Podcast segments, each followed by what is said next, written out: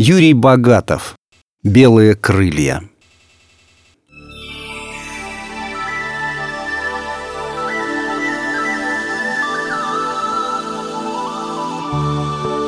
Это случилось в последний день лета.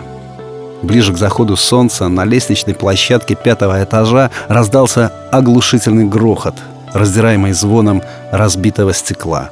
Теракт, подумали обитатели, выходящих на площадку квартир, ожидая самого худшего.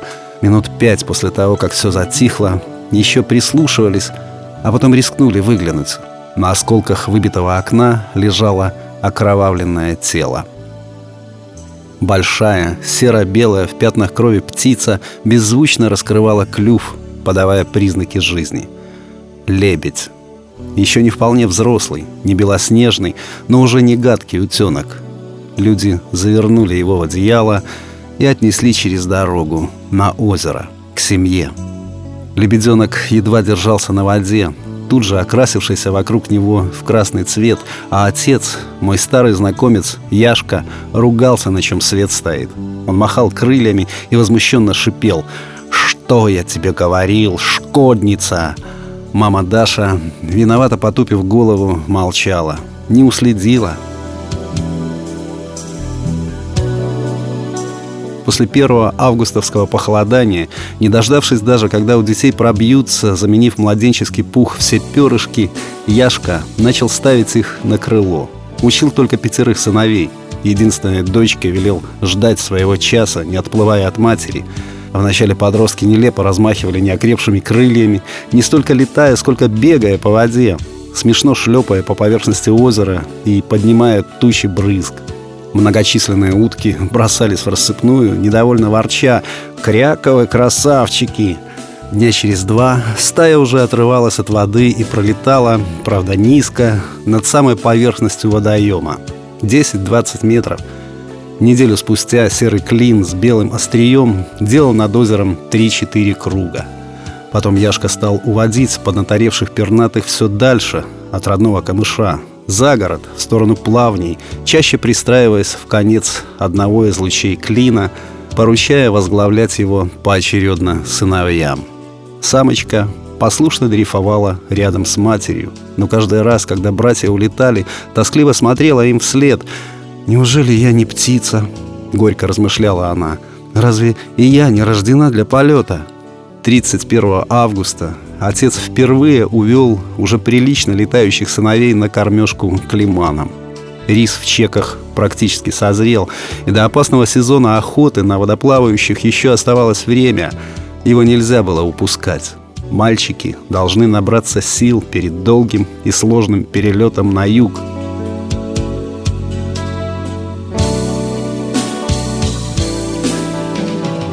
Вечерело. Дашка устремилась за кусочком хлеба, брошенного недалеко от берега карапузом, которого мать привела кормить Гага. «Сейчас или никогда», — решила оставшаяся вдруг в одиночестве озерная нимфа. Она видела, как это делается. Шею вытянуть, оттолкнуться, что из сил лапами, взмах, еще раз, сильнее. Как же здорово быть птицей! Огромное воздушное озеро, куда интереснее маленького родного. Такой простор. Смешно. Большая мама превратилась в белый комочек. Но что это? И на такой высоте есть вода? Блестит волна, переливается. Любопытно. Надо подлететь поближе. О, там тоже кто-то летает. От удара клювом о стекло сложилась пылесосным шлангом шея. Что-то колючее острое вонзилось в живот, в крылья – Перед глазами все померкло, и она рухнула без чувств на лестничную площадку.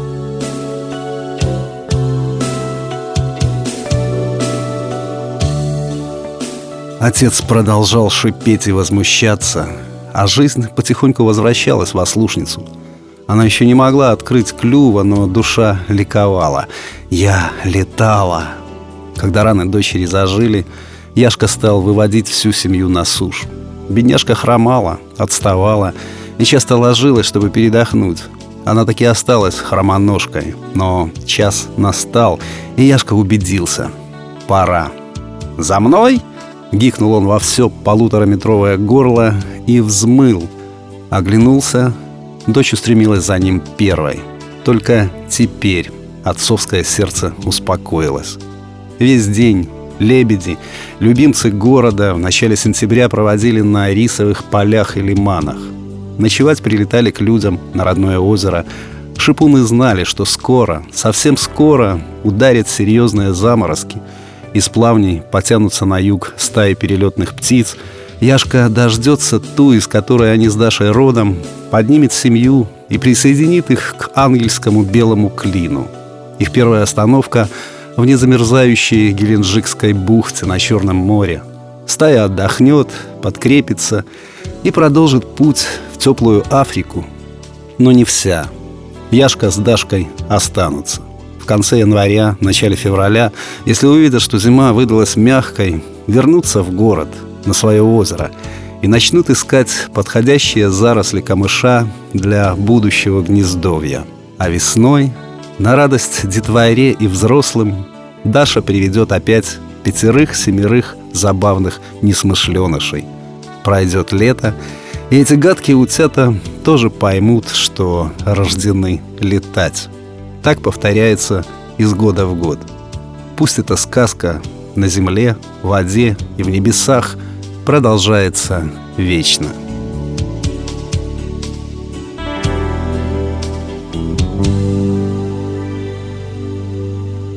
Текст читал Сергей Краснобород.